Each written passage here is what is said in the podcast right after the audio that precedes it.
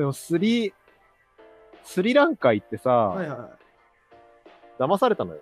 うん。もう一年ぐらい、一年とは言わないな、半年ぐらい前の話なんだけど、うん。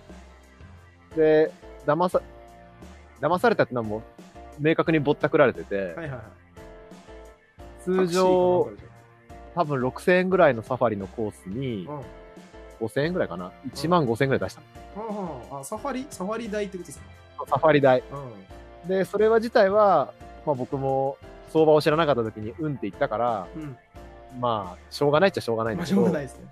でも途中でなんか、しお金を払った後にすっげえこの金額怪しいなっていう出来事がいくつか出てきたから、うんうん。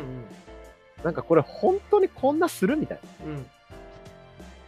ちょっと他の人、なんかこんな払ってる人いないんだけどみたいなはいはいはい。話をした時に、いや、こういう、これとこれとこういうサービスがついてるからち他のとは違うんだよみたいなうん。ことを言ってて、うん。本当かなみたいな。うん。だあの、写真撮らせてもらってて、うん。嘘だったら僕ブログ書いてるからブログにこの君の写真あげるからねみたいな。かっこいい。はいはい。だから、オッケーオッケー、ノープロブレム。自信満々だな。で、実際、翌日サファリでもうその人と二度と会わなかったんだけど、うん。その人が来るって言ってたんで来ることもなく、はいはいはい。なんかまあ、つ現地ツアーだけは斡旋してて、うん。で、知らない人と一緒に同乗した時に、うん。やっぱみんな5000円ぐらいだったの。はいはいはいはい。あ自分が明らかにこう、ぼったくられてることがやっぱ分かって、3倍取られてるやないかそうあれ1万5000円も払ったのみたいな。と。うん。もうみんなに言われる。うん。はいそれ騙されてるよ。はい。で、あの、最後チップを払うところ、段階だと、うんなんかむし、運転手とか、運転手さんとか、その、現地ツアーの人もそんなお金をもらってなくて、うん。あの、でも僕の事情知っちゃってるから、はいはい。なんか、なんか君からチップ受け取れないみたい 悲しいな。な。いや、でもね、うちらもでも全然実は、あの、いくばくしかもらってないんだよみたいな。うんうん。あ本当僕が1万5000円出してるって、で出してるけど彼らは本当に2000とか3000しかもらってない状態で、まあしてやられたのね。うん。で、そのことを、まあ写真載せていいって言ったし、騙されたぜ、こいつに騙されたから気をつけろみたいな感じで、はいはいはい写真にこう、こいつダメみたいな感じで、なんか、しっかり顔出た写真をブログに載せてましたよね、なんかしっかり顔出たやつをこう赤丸で囲って、詐欺師みたいな、その。うんなんか書いて、うんブログアップししといたんだよね。うん。そしたらさ、その人捕まったっていう。めっちゃいい話ですよね。ブログで逮捕に貢献したっていう。すごくない？すごい。で、それを知ったのは、そのスリランカ旅行がスポンサーがついてて、うん。で、スポンサー企業の人のサポートを受けてたんだよねう。んうん。で、その人と久しぶりにこの前会って、はいはい。でそういえばさ、みたいな。うん。なんか福井くん騙されたじゃんみたいうん。な。はい、って言って、あの騙したやつね、捕まったよ、みたいなことを教えてもらったの。めっちゃしれっと。え？みたいな。で、これなんで捕まったんですかって言ったら、うん。その、そのスポンサーしてくれた企業がスリランカで事業してて、はいはいはい。で、スリランカ人のつながりがある。うん。で、あの、スポンサーした子が騙されたっていうことを喋ったら、うん。なんかそのスリランカ人が警察かなんかに行って、うん。なんか捕まることになったみたい あじゃあもう完全にタカさんのそれきっかけですもんね。で、あ、なんかブログ書いた回あったなってちょっと思って。すごいわ。社会貢献ブロガーですよ。外交権ブロガー名乗ろうかと。うん。アットマークつけようかな。でもなんか、いいですよね。それみんなやっていくといいですよね。こいつが悪いぞっていうのを、悪いことされた時にあげるっていう。やっていくとみんな減っていくじゃないですか、悪人そのさ、真偽があるじゃん。が。うん。嘘をつけちゃうから、なんか怖いけどね。そうですね。声が大きい人とかさ、うんわかんないけど、Google が間違えて上に上げちゃうみたいなさ、はいはいスマイリー問題うん。じゃないけどさ、はい。本当に嘘うん。で拡散されちゃうと確かにね。怖いけどね。確かに。でもなんか、不透明な世の中よりは良くないですか？デマ情報かどうかは自分で判断せねばならん。そいつについての情報はいっぱいあるけど、まあ、誹謗中傷なのか、うん。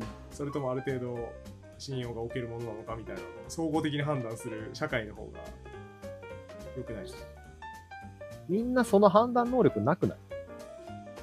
うーん、どうだろうな。まあ。でも結局あれですよね。判断能力ないやつって情報収集能力はあんまないんで。判断能力がないって言うと語弊があるけど、はい。調査せずに拡散する傾向があるから怖いな。ああ、それはそうかもしれないですね。確かに。なるほど。ね、やったらこう、なんか、リツイートとかでバーってさ、されたりとかさ、うん。なんか、この、こうやって盗撮してるみたいな画像がめっちゃ回った後に、合成だったとかさ、はいはいはい。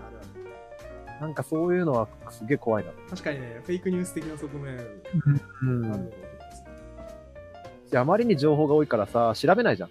うん。いちいち裏取って。拡散するわけじゃないからさ、うん。そのまま特定の人が嘘から不利益を一生被る可能性があると思うと、結構怖いなと思うけど。なるほど。あなんか、そこまでその、バズ的な話じゃなくて、なんかそれこそ、えっ、と、なんでしたっけ、性の喜びを知り上がって、おじさん的な拡散され方の話じゃなくて、どっちかっていうと、その、そいつについてのログみたいうん、な、静かなもの。その拡散されるってインパクトがあるわけじゃないですか。うんうん。でもあの性の喜びを知り上がっておじさん的な面白さがあったりとかあとはまあ電車でチンコ出してるみたいな誰の目からも明らかなインパクトがあるとか、それはちょっとどうかなそれはなんかありえないぐらいの捏造と拡散が発生しうるなって気がするんですけどそういうんじゃなくてもうちょっと地味な評判。うん。嘘つきとか？そうですね。そうこいつこんな感じだったっていう評判 評判悪いなーっていうのを緩やかに可視化できると良いのかなとはなんとなくなん思います。か、ツイッターのやりとりとか、みんなの意見からでも、なんとなく可視化されてない？されてるわ 現状されてるわ。されてるぐらいだからいい気がするんだけどな。そうですね。だからうん。SNS のアカウントとかにある程度可視化されているっていう見方っていいのかもしれないですね。うーん。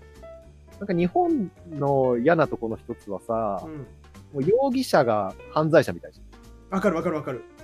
容疑がかけられてるだけで、まだ確定してないけどさ、会社クビになったりとかさ、あるあるある容疑者だよみたいな。うん、うん、なんかもうあんな犯罪者みたいな感じでテレビでさらされて、みんな犯罪者みたいな感じで扱って、家族のところにこう、被害がうん出りとか、そういう話聞くたびにさ、いや、うん確定してないんだけど、そうですね。って思うのを見ちゃうと、なんか怖いなと思う。確かに。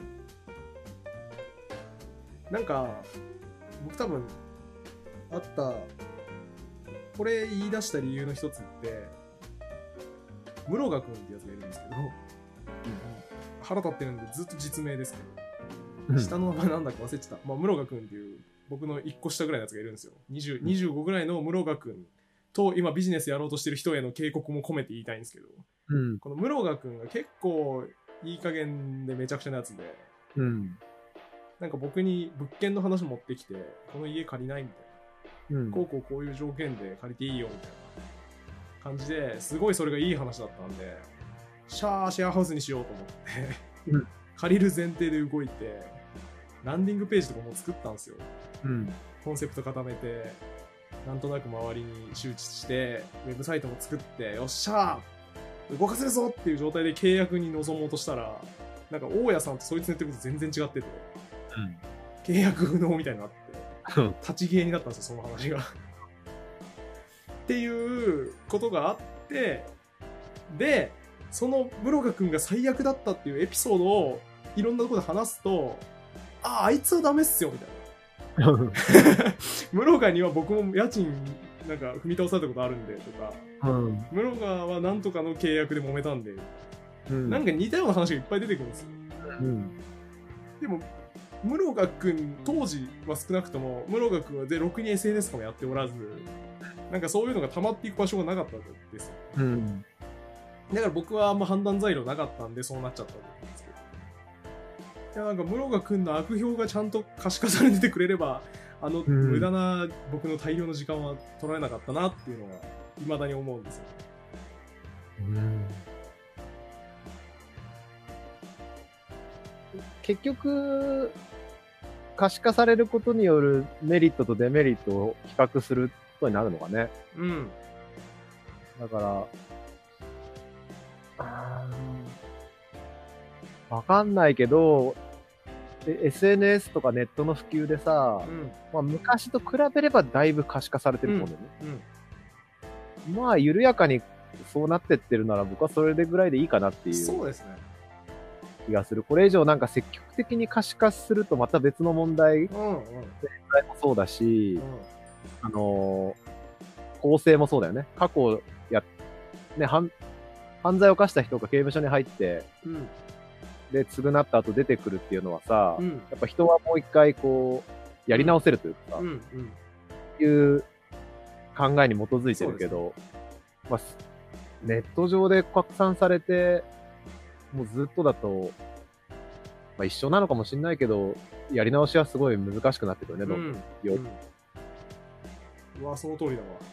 うーん、なんで、まあこんなもんでいい気もするけどな。それなりに残ってるよね、多分。うんで結局結論としてなんか今話してて思ったのはしっかりその SNS やったりであるとか、うん。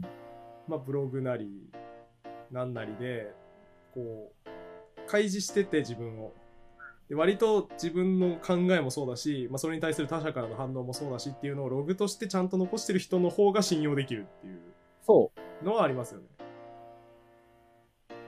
だからね、自分のメディアを持ってるわけじゃん。う SNS もブログも。うん。で、それ自体、なんかない、疑う材料にするよりは、まあ、それを信頼する材料にする方が、そうですねなんとなくいい世の中かな感じするよ。なんかすごいあいいわ大人の意見ですねそれ でもその通りだわ。あとはさ、なん、やっ重要なこと契約とかもそうだしう、ん。長くビジネスをやっていこうって相手は、いずれにせよそれなりになんか下調べをするべきなんじゃないかと思あ、って。そうですね。それも本当にそうですね。で、それにあたっても、やっぱ SNS とかって、かなり便利な道具だからさ、一応、身の回りの友人とかも見れるし、なんならこう、頑張れば会えるわけじゃん。うん。うん。なんかこの人とビジネスやろうと思ってるんですけど、みたいな。そうですね。だから、だいぶやりやすいと思うけどいいですね。そう、それだわ、じゃあ、この話の 結論は。なんか、無理して悪評を可視化するみたいな方向じゃなくて、うんむしろみんなちゃんと自己開示してね、メディアを持ってもらって。な。そう、そっちの方が面白いけど、どっちかっていうと逆にさ、そのこの人は信用できるみたいなうん。うん。情報が溜まる仕組みがあったらいいんじゃない、その方それはなんかハッピーになりそうな気がする。それはすごいその通りですね。そうしよう。それ作ってみたらいいないあれあー、でもなんかそれやると結局、既存のものになりそうですね。そっか。もうツイッターでええやんみたいな話になりそう。まあ、やっぱ数値化してると分かりやすいってなるのかな。うん。あ、注目だ。出た。レンディングスコアの話になりますまた。でもだから、すごいいいと思いました。今の感じは結構その理想の信頼可視化社会に近いし、逆にそれが信頼材料になるから、みんななんかやっといてくれよと。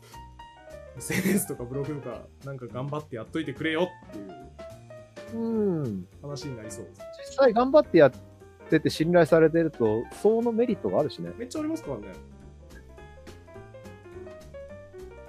そうっすね。それに気づいてそれを使ってる人と、まあ、別の世界で生きてる人がいるよね。うん。別の世界で生きないでほしいですけどね。うーん。別の世界って企業勤めの人だよね。そうですね。多くは。まあいいんじゃない？全員がやる必要あるかな。うーん、うん、いや、うん。だからなんだろうな。それで食っていくのが正正義みたいな論調はちょっと僕もどうかなと思うんですけど、うん。なんか情報はもっと取れるようにしといてほしいなって思いますね。うーん。そんなことない。それは、各自の発信に委ねられてるってまあまあそうですね。うーん、まあそうかな。どうなんだろ別にこの状態でもいいかなって思う。出た、タカさんの、まあ、この状態でいいんじゃない？結構いろんなことがそこに着地するという噂の。い大体そう思ってるからね。や、でもまあ、本当そうですけどね。今の世の中だいぶいいですからね。だいぶいいと思ってるよ。だいぶいいですよね。本当そうだわ。すごいから。すごいですね、今。じゃあもうそれは終わりで大丈夫です。今のでいい。はい いい気がありました。あと僕喋りたいので言うと、この我々はもはや映画館に行く必要などないのではないか。おう家で映画を見るメリットが大きすぎるっていう話なんですよ。つまり？めっちゃ最近思ってて、あの、映画、メモ取りたくないですか？見ながら。取りたくないね。あと あじゃあダメだわ。何それ名言とかの話？あとか、なんだろうな。そう、この映画は、こうこういうシーンがあるんだけど、これって、キューブリックのこの表現を踏襲してるのかな 素敵だな。とか、ね、その、あこれってこ、この表、これとこれの対比が鮮やかだよね、みたいな。この文学表現、すごいよね、みたいなこととか。あと、うんもうセリフもそうですね、名言もそうだし。なんか、で、これ、面白い映画よりつまんない映画の時に顕著なんですよ。うん。要は、えっと、例えば、インターステラーっていう SF 大作があるんですけど、インターステラーとかめっちゃ面白いし、めっちゃ息もつかさぬ映画なんで、これはもうメモとか取りたくないんですよ。うん集中して見てる映画なんで。でも、なんかそうでもない映画あるじゃないですか。うんなんか、70点ぐらいかなみたいな。別にそんなに酷評するほどでもないけど、そんなに別に引き込まれもしないな、みたいな。あの、具体的に言うとあれですね。えっと、僕は明日、昨日の君とデートするううん。邦画あったの分かります福士蒼太。まあ見てないけど、知ってる。あれね、僕あの映画見るたびに自分な自分用のメモを残すんですけど、うん。毎回。あの、大体3行ぐらいになるんですね。うんでよかったなっていう映画が6行ぐらいになるんですけど、その、僕は明日、昨日の君とデートするに関しては2文字しか書いてなかった。うんなんて書いてあったかっていうと、本作って書いてあったんですよ。っていう映画、っていう映画なんですよ。評価、映画の評価を書くとしたら本作で、すごく悪かったならすごく悪かったって悪かったとこを書くんですよ。うん。良かったなら良かったとこ書くんですけど、どっちでもないんですよ。ちょうど65点みたいな。ちょうどなんかこう、まあ、こんなもんだよねっていうところだったんで、何にも言うことない映画なんですよ。でだから何にも言うことない映画なんで、別に、なんだろうな、そんなに頑張ってみようみたいな、映画体験を少しでも良くしようみたいな気持ちないんで、暇なんですよ、見てる間。うん。だから、結局、それ家で見てたんですけど、うん。見ながらめっちゃ思いつくこといっぱいメモしてたんですね。うん。で例えばその僕は明日昨日の君とデートするって映画としてはその主人公は普通の時間軸1日経つと次の日に行くっていう時間軸で生活しててヒロインの方はその日の0時になると前日に戻るっていう、うんこうすれ違い時間軸の話なんですようんだから、えっと、主人公にとっての出会いの日は彼女にとっての最後の日なんですようん。っていう、まあ、ちょっと切ない系の話なんですけど、もう映画自体はそんなに大したことないんで、僕これ見てる間ずっと気になってたんですよね。その、0時の瞬間に2人が一緒にいた場合どうなるのか。うん。0時になると彼女は昨日の0時に接続されるわけで、同じ場所にいないから、彼女は消えるのかなとか、うん。彼女から見ると男はどうなるのかなんか、これタイムパラドックスみたいなの発生しないかなって思って、手元のノートにメモったりしてたんですよ。仮に、仮に A 君はここにいて、B さんはここにいたとしたら、ここっちから見るとこうだからってメモして考えて、ああ、こうなのかなって思ってみたりとか、うん。あと、なんか、京都の街中を散歩したりするシーンがあるんですけど、後に主人公、すごい波乱万丈というか予想外にコースが動き回っコースがをコロコロ変える散歩で、すごい主人公にとってはやこう意外性があって楽しい散歩だったんですけど、うん。後々発覚するのはその彼女としては、えー、その元から予定調和なわけですよ。最終日の男から今までの我々の軌跡っていうのを全部聞いてて、うん。それをなぞって行動してるわけですよ、女の方は。うん。そうしないとその話が合わなくなっちゃうんで、出会いの場所はここだったって言われたらそこに行かないと女は。うん。話が合わなくなっちゃうんで、全部予定調和なんですよね、彼女からすると。うん。っていう、だからその、本人にとって、主人公にとっては、予想外のことがいっぱい起こる楽しいお散歩デートだったはずが、うん実は予定調和だったっていうことが後に発覚するんですよ。うん。で、そのことを知った主人公はすごいショックを受けて、じゃあお前は、あれも全部分かってやってたのか、みたいな。すごい、じゃあ、退屈だっただろうにって言って、うんすごいがっかりするんですけど、そしたら女の子の方は言うわけですよ。そんなことないよ。分かってても、楽しいものは楽しいよ。私は楽しかったっていうシーンが。僕これ本当かなって思って。で あの企画ネタ帳とかにもメモって、その時に。その予定帳はもう完全に台本ありの、いつどこに行って何が起こるっていうのを書いてあるデートをさせたら楽しいかどうか検証するっていう企画これ一本できるなうん。思ったりとか、だからもう映画見ながら、その SF 的な気になる要素とか、企画アイディアとかいっぱい出てくるわけですよ。うん。集中してないから。っていうのを、もうだから、2時間の映画見てる間に A4 見開き2枚分ぐらいメモるわけですよね。あれ、2文字じゃなかったの？あ、評価メモは別です。エヴァーノートに書いてる映画評価メモは本作って書いてありました。でも結果その映画見てる途中に思いついた雑念は2枚ぐらいあります。A4 に枚。ん。っていうのを思うわけですよ。はい。あだからこれ何が言いたかったかというと、そのこれ映画館で見てたら、このうん。大量のし思念は全部流れていってしまうので、うん。この企画アイディアとかが残らなかったわけですよね。うん。家で見てたからこの大量のメモが作れたわけで、なんか結果として映画体験として良かったなって思うんですけど、これを映画館でやってたと思うと、今でもゾッとします。っていう ね。だから映画館行かなくてよくないもうっていう話なんですよ。なんかさ、その、すごい暇だったわけじゃん、見て。うん、でだから、いろんなこと考えれてメモしたわけじゃん。うん。見るのやめない それもね、一つ大きな命題で、えっと、これが55点ぐらいの映画だったら見るのやめるんですよ。のこれつまんねえな、みたいな。これ見る価値ないな途中で思ったらやめるんですけど、うん。やめるほどでもないんですよね、本作だから。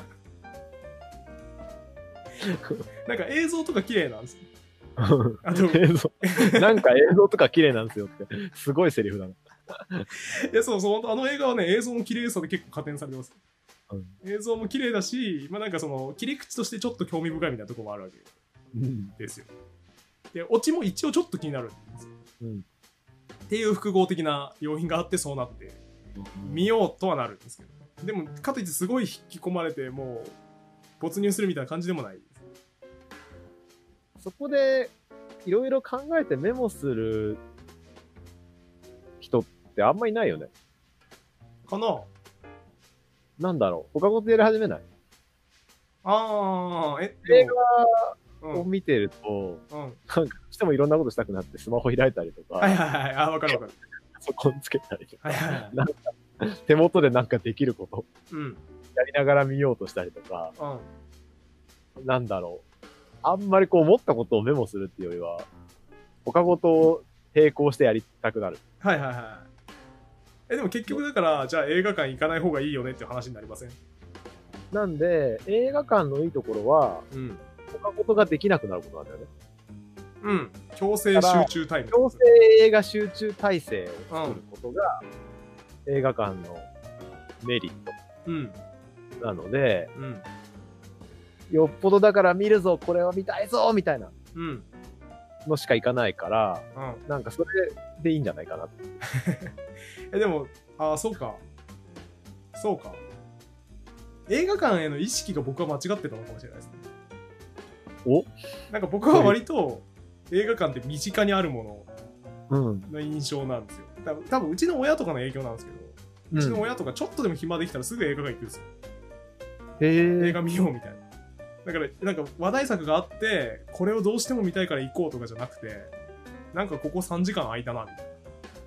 映画でも見るか。ああ。僕も割とその影響を受けたかもしれない。あ、ごめんなさい。え、僕も割とその影響を受けてて、映画館を捉えてたかもしれないです。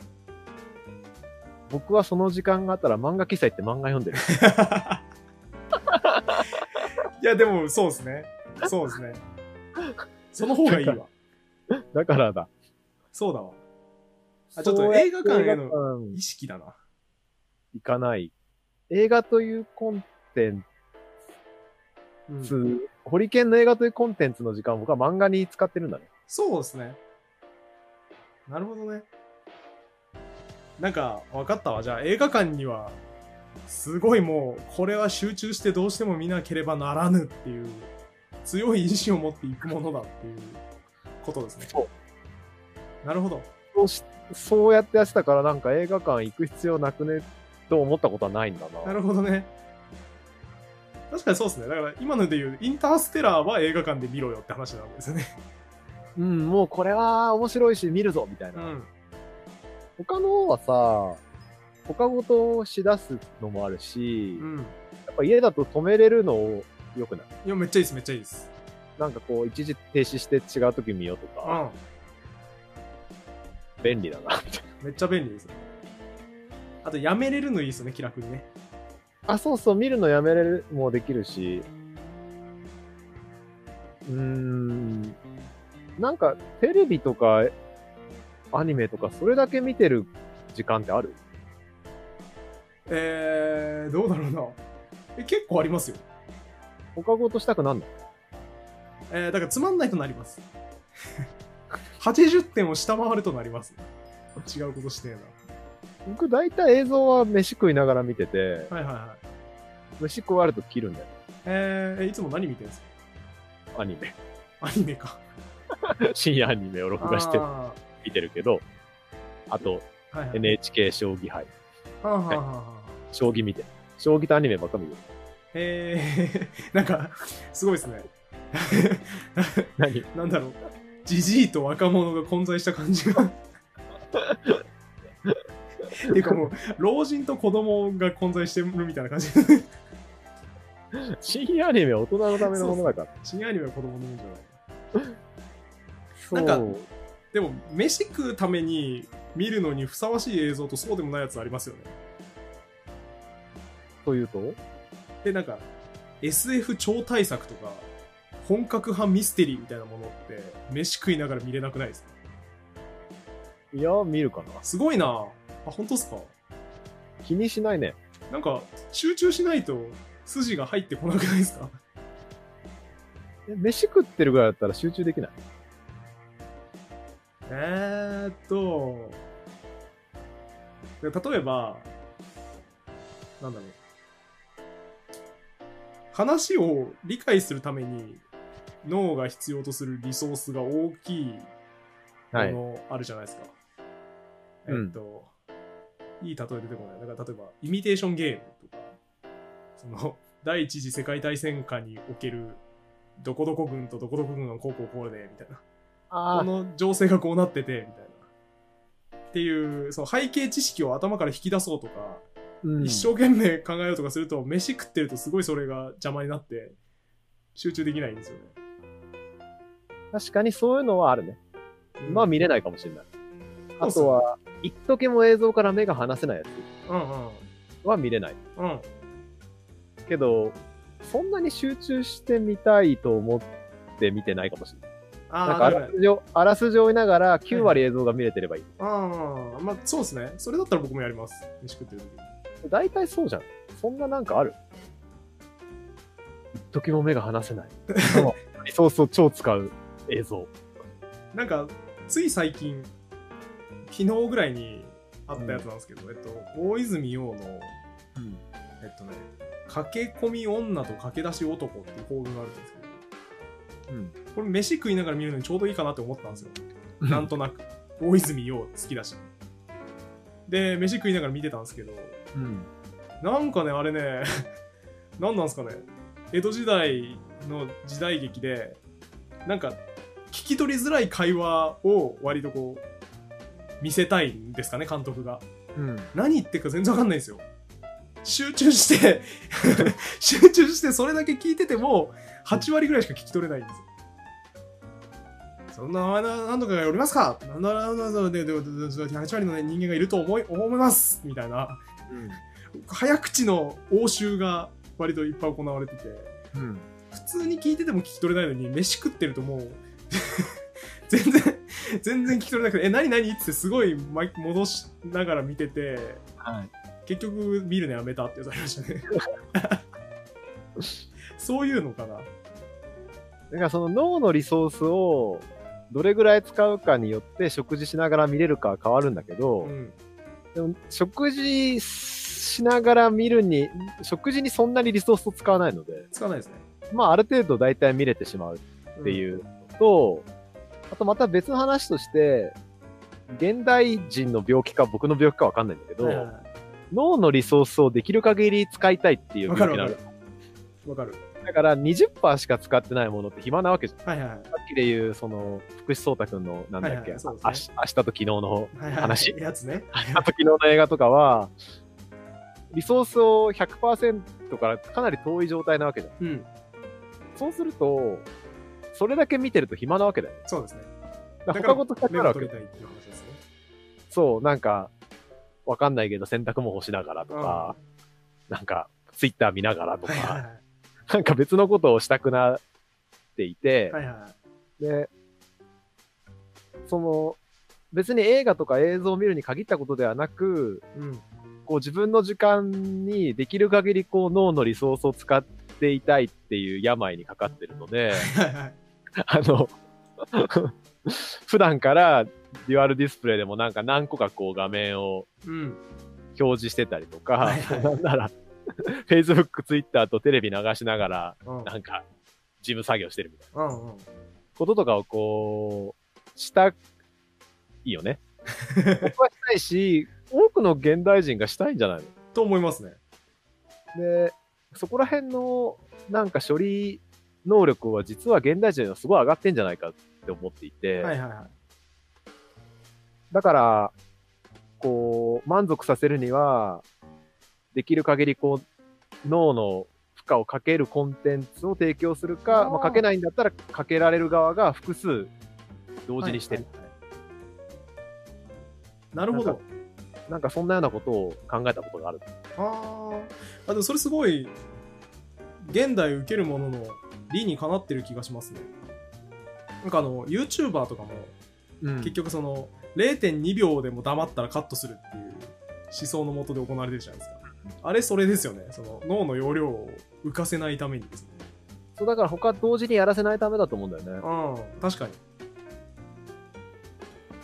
ちょっとでも退屈しちゃうと、違うものを見始めたりとか確かに。して離脱するんだと。そうですね。もうそう考えるとあれですよね。日本の伝統芸能みたいな。能とかやばいですよね。暇なんだよ、あれ見て。まああれ見ながら、こうなんなら同時にこう脳内に背景知識の解説とかがこう入ってるぐらい。じゃないと多分、なんかよくわかんねえなそうですね。状態に確かに。なっちゃうから、まあ昔のその娯楽が受けにくくなってる。そうですね。うん。なので映画とかも2時間長えなって思う人いいっぱい増えたんじゃない、うん、と思いますね。まあ処理を、やっぱ100%に近い処処理能力を要求する映画は少ないと思うんだよね。うんうんうん。そうだわ。60%ぐらいが2時間続くと、なんか40%余ってるのが2時間あるわけだから、暇なんだよ。なんか話せば話すほど、タカさんは元から映画館にそんなに行かない人だなっていうのがあそう。浮き彫りになってる。暇じゃん。いや、そうだわ。ほんとそうですね。でもなんか多分、映画館よく行く人とか、映画好きから言わせると、多分、いや、お前はそれちゃんと鑑賞できてないからだよ、という話になりそうな気がします。だからその、沈黙のシーンとかあるわけだけど、それはぜひその、このカメラワークの、ここ、この後ろの海と、この主人公の心情の対比を考えてほしいとか、なんか、一応監督なりの意図はあるわけですよ、全部のシーンに。なんかその、意味もなく海でうつむく主人公5秒ってカット入れないわけで。そこに入るものを頭を使って、本来ならその、あ浮いてる40%はその鑑賞、想像を巡らすために使うっていうもんだと思うんですよね。うん。っていう反論はあると思うんですけど、そこはどうですか？僕は自分が映画をもっと楽しむなら映画を一回撮影した方がいいなと思う。あー、確かにね。あのー演劇をさ、やってたことがあって、はいはいはい。で、劇を、演劇を鑑賞しに行くときに、うん。一度役者とか、まあ、演劇をやったことがあると、はい。なんかこの暗転っていうこう暗くなった時に、うん役者がどう動いてるのかとか、うん。舞台がどう動いてて、どこにこうはけてとか、こう動線とか、はいはい音響とか、照明とか、はい。舞台の設営とか、いろんなことにこう思いを馳せれるわけ。うん。はいはいはい。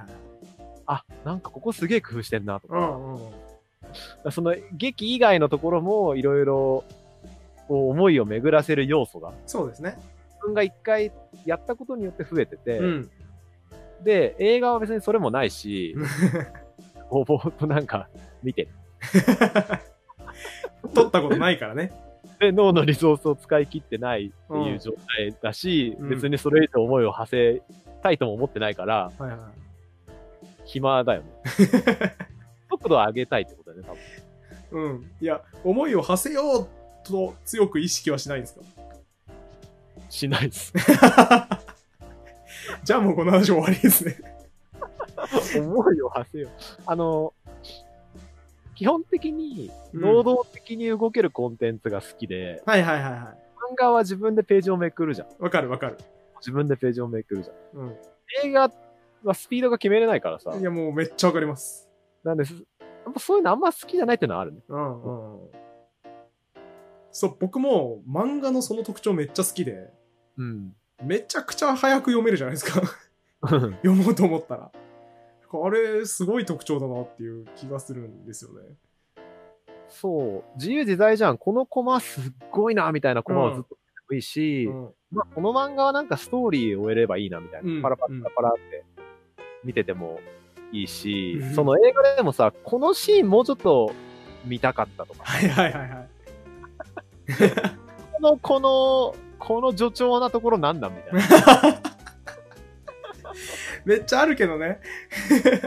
さ、速度が全部決まってるからさ、まあそれがいいのかもしれないけど、はいはいはい。なあんま得意ではない。うん。うんそうですね。もう、映画はそんなに見なくていいなっていう話になりましたね、結局。まあ僕がそんなに映画を見ないっていう。だけど、なるほどね。じゃあ次行きます？いきますかこれどれぐらいやってんだろう、今。どのくらいですかね ?1 時間ちょいぐらい ?1 時ぐらいでしたっけ始めた この、放送に時間を入れるっていうね、聞く人は何時かわからない。1時ぐらいでしたっけ？とか言って。何時に撮ってんだよ、こいつらみたいな話は。どうする ?1 時間で終わっとく？かまだ行く？撮れてるかな？取れてはいそうですけどね。じゃあ行くか。全部やっときます？あと2トピックあるから、あと2トピックあったらプラス1時間かかるんじゃない？これ。じゃあやめとくか。これはコミュニケーションにおける自分語りの最適な割合。ああ、ああ、それね。僕のやつですね。パですか？じゃあ、それやっときますか、最後に。さっきの途中で出てきた恋、恋人とセフレの線引きもすごい気になったけど。その話、じゃあ次回にしましょう、それは。それな、な、いや、何、どういう結論に達したのかなと思って。それの時は、えっと、もやっと終わりましたね。あなんか結局のところ、恋愛感情って錯覚に過ぎないよね、みたいな。だから、その、セフレとか恋人みたいなラベリングは無意味だよね、みたいな。ああ、外的な契約であるとか、うん振る舞いの違いしか我々は人間関係において定義できなくて、なんかその、じゃあセフレなのか恋人なのかだいぶその意識的な話じゃないですか。内面的な話。だからそこのラベルについて深く考えるのはあまり意味はないよね。みたいな感じでした。同意。解決ですね、それはね。まあ、だってお互いが恋人だと思ってたら恋人っていう時点で、そうですね。なんか、もはやなんか、カオスだよね。そうですね。と思いました。えじゃあ、ええこちらで、こちらで終わろう。コミュニケーションにおける自分語りの最適な割合は何割？これはね、僕結構気になってる問題な気がしていて、うん。なんか、あれ？悲しいですよね。その、めんどくさいおじさんが、めっちゃ自分語りして、嫌われていく感じめっちゃ悲しくないですか？僕見てて悲しいなっていつも思うんですよ。うん。なんかずっとその ねえなんか女の子がポロポロって喋ったことに対してあでも俺なんかは昔こうだったけどねみたいな。こうこうこうで、はいはこうだよねみたいな。おじさんの話になったみたいな。でおじさん8割ぐらい自分の話してるじゃないですか。うん。あれめっちゃなんでああなるの？と思うんですよねなん、なんでああなるの？ガイドラインがないからじゃないですかね。なんかこの何割自分の話すればいいみたいな。基準がないからいっぱい喋っちゃう。聞き手の女の子がさ、うん。面白そうに聞くわけじゃん、一応。うん。面白いのかなって思う時はあるんじゃない？おじさんの主観。そう、俺の話面白いならもうちょっと喋ろうかな。あーあーそうだからそこの感覚もバカになってるかもしれないですねおじさんはそれさ、難しくない？どういうこその、感覚。とこいつが俺の話を面白いと思って聞いているか否かってことですか？そう。まあそうかまあそうか確かにうん。確かにすごい難しいと思う。僕はわかんないよ。確かに言われてみたら別におじさん批判どころか僕も分かってないかもしれないですね なんか、世界一周とかどうだったんですかってこう聞かれて、うんどの尺で喋ろうかなと思う。はいはいはいはい1分コースとかさ、はいはいはい10分コースとかさ、うんなんなら1時間でも喋れるんだけうど、んわからん。基本的には短め短めにしようかなとうん思って、うんうん短く喋るんだけどさ、うん。でもなんかすごい楽しそうに聞いてるっぽい時は、ちょっとなんか、もうちょっと喋ろうかなみたいなはいはいはい感じになって、はい喋るんだけど、後からあの人自分語り長かったよねって言われてたら、わかんない。うん確かに。ななんすかねうーん。いやあそう。だからあそうだそうだ。この話しようと思ったそのコミュニケーションにおける最適な自分語りの割合は何割かっていう命題は、なんでこの話しようかと思ったかっていうと、要はその主観だと分かんないわけですよ。どのぐらい俺の話にニーズがあるかっていううん。だからもうこれはルールで縛るしかないよねと。うん。だからもう3割なら3割しか自分の話はしちゃいけませんと。会話の全時間における3割だけ俺は昔こうだったんだよね。とかこうこうこんなことがあってさってエピソード喋ってよくてそれ以外の時間は相手に質問してるかなんか個に属さない話をしてるかのどっちかにしなきゃいけないっていうルールがあればその主観に頼らなくてよくなるじゃないですか。おじさんの延々長い話から回避できるのかなと思ったんですよね。自分、3割だね。3割か。僕3割かなと思ってる。はんはんはんはん自分の話を3割ぐらいししてたら、うんなんか、あ、自分のこと話しすぎてるかなって思うあようにしてる。そうですねなんか3割ぐらいは結構話してるなってなりますよねうん。ね、やっぱお互いが質問する時間もあるし、うんはずだし、5割だとだいぶだよね。そうですね。もう会話の時間の5割おじさんに自分の話されたらもう絶望が待ってますもんね、そこには。2人だったら話す割合は5割だもんね。そうですね。同じ風に割り当てられてる。そうですね。で、それ以外でその一般論を喋ってる時間とかあるわけじゃないですか。そうだね。うん。って考えると、まあ3割ぐらいが妥当かな。質問してる時間も結構長いよね、実は。長い気がする。だから、3割ぐらいなんじゃない？ああ。なんかそういう法律作ってほしいですね。自分語り両方案みたいな。ああ。もうでも AI しかないんじゃん。そうですね。身につけといて、うん。あんまり喋ってると、ピ コンピコンピコンって言って、自分語り4割ですみたいな。とかなんかね、腕で、腕時計がこうバイブしてきて、うんお前喋りすぎだよみたいな。それやってほしいわ。それ、そのサービス作ったらすごいビッグデータ溜まるよ。たまる。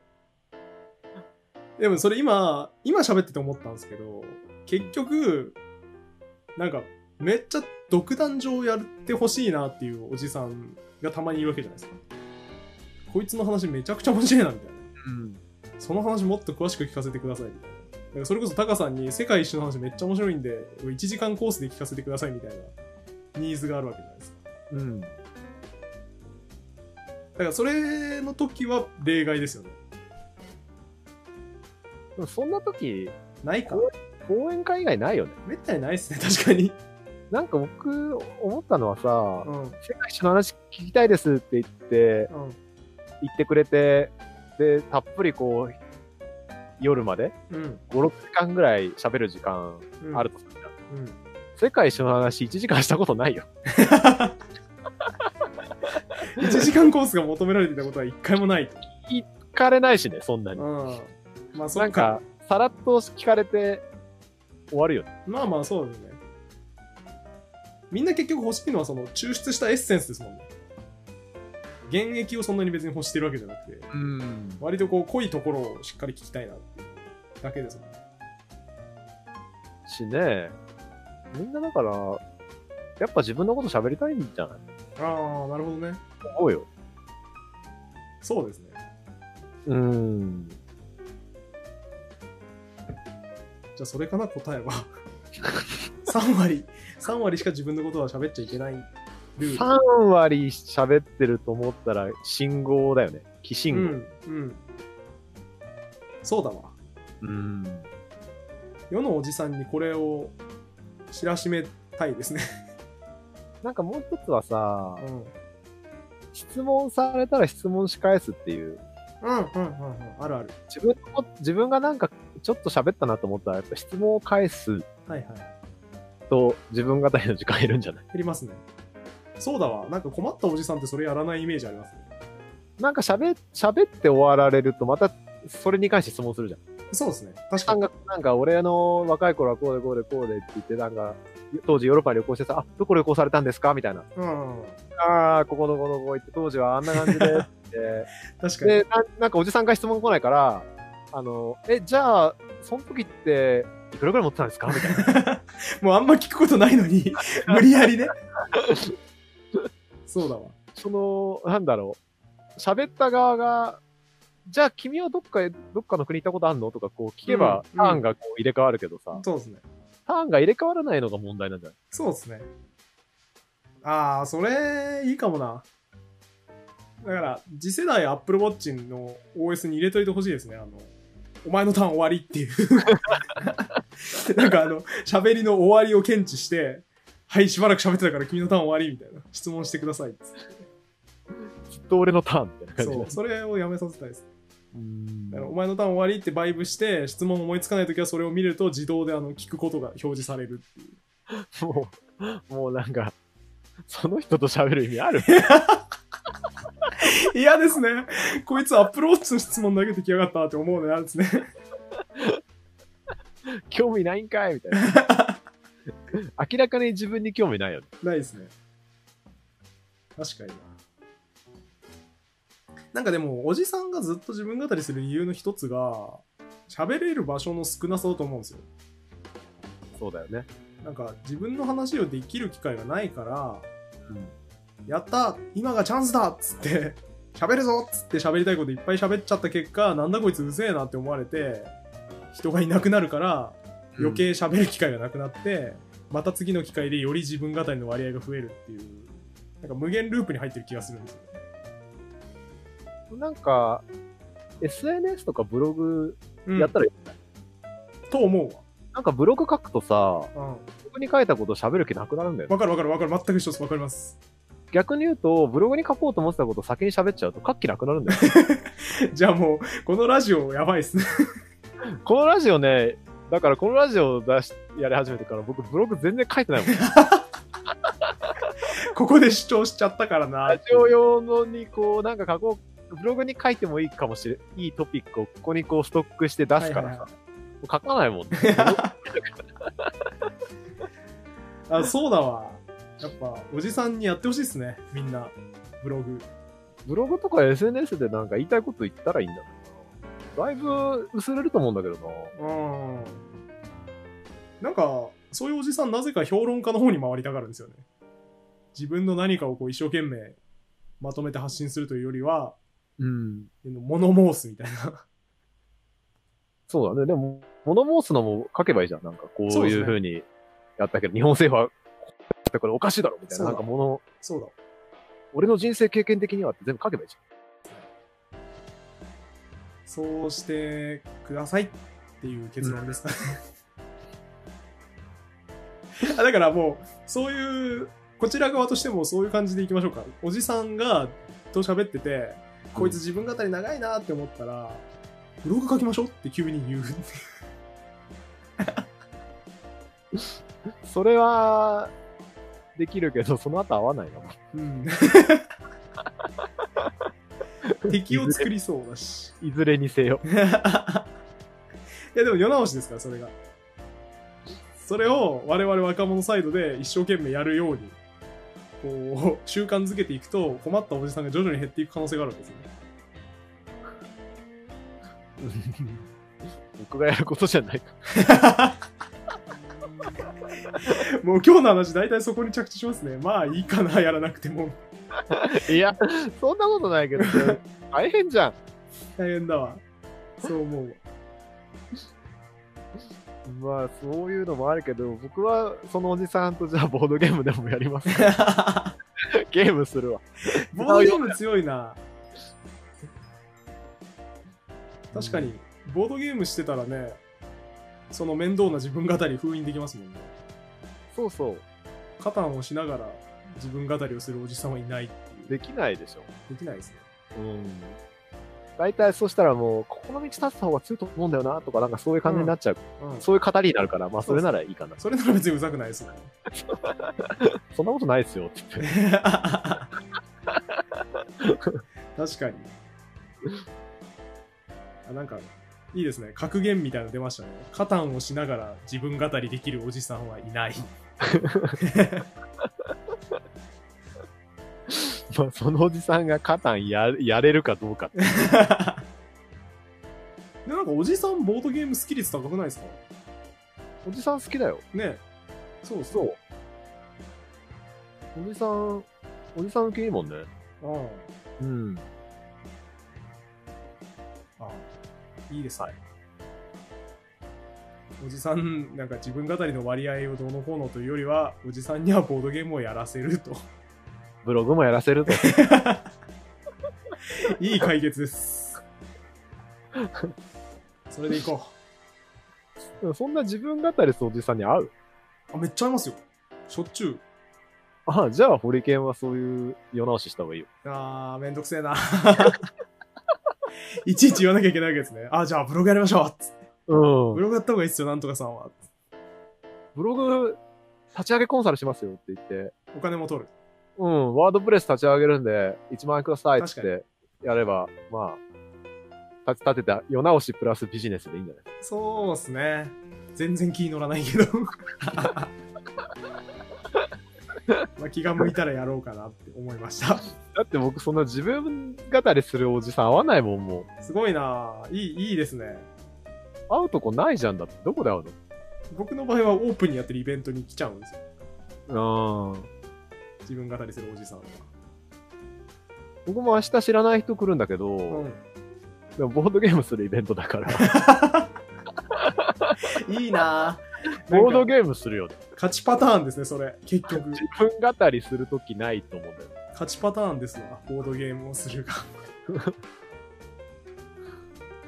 ないなぁ。うん。ボードゲームは平和にしますね、世の中を。そうだね。やっぱボードゲーム、もっとみんなやるべきだよ。最終的にポジショントークみたいなやつに落ち着きましたね。あ、そういえばボードゲームブログ立ち上げたんだ。じゃあ概要欄に貼っときますんで、皆さんそれを見てください。世界が平和になります。そうですね。一個ずつ丁寧に説明して、し始めたんで。おすすめのやつ。いいですね。はい今日はそんな感じかな、結論。じゃあ終わりますか。そうだね。よし。じゃあ、皆さんまた、なんか、話題、喋ってほしい話題などありましたら、ぜひコメントなどよろしくお願いします。そうですね。お便りお待ちしております。してます。あと、あの、スポンサーも募集しております。これ、スポンサーの募集って言うけど、要項なくて来るもんなのかな、うん、わかんない。大相談ですよね。なんか、商品の宣伝を冒頭に1分ぐらいしますと。5000円くださいみたいな感じですか？そんなんじゃない？冒頭か、まあ、最後かだね。そうですね。まあ、というような感じで、すごく曖昧な感じなので、なんか相談あれば受け付けますんで。でもね、これがずっとロングセラーみたいなラジオになれば、ずっと聞かれ続けますってことかもしれないもしかしたらこの後10万回聞かれる可能性もある。あるよね。ということで。いきなり伸びるかもしれないもんね。そうですね。ゼロではないですからね、その可能性は。ということで、そういう勇気のある先行者をね、ファーストペンギンをお待ちしております。アーリーアダプターしか聞いてないと思うんで。そう、これはもうアーリーアダプターが聞いてますからね。ぜひそういうリテラシー、高リテラシー層の皆さんにお金を出していただきたいです。そうですね。じゃあそういう感じで、ありがとうはい。ございました。はい、ありがとうございました。また来週。また来週。はーい。バイバイ。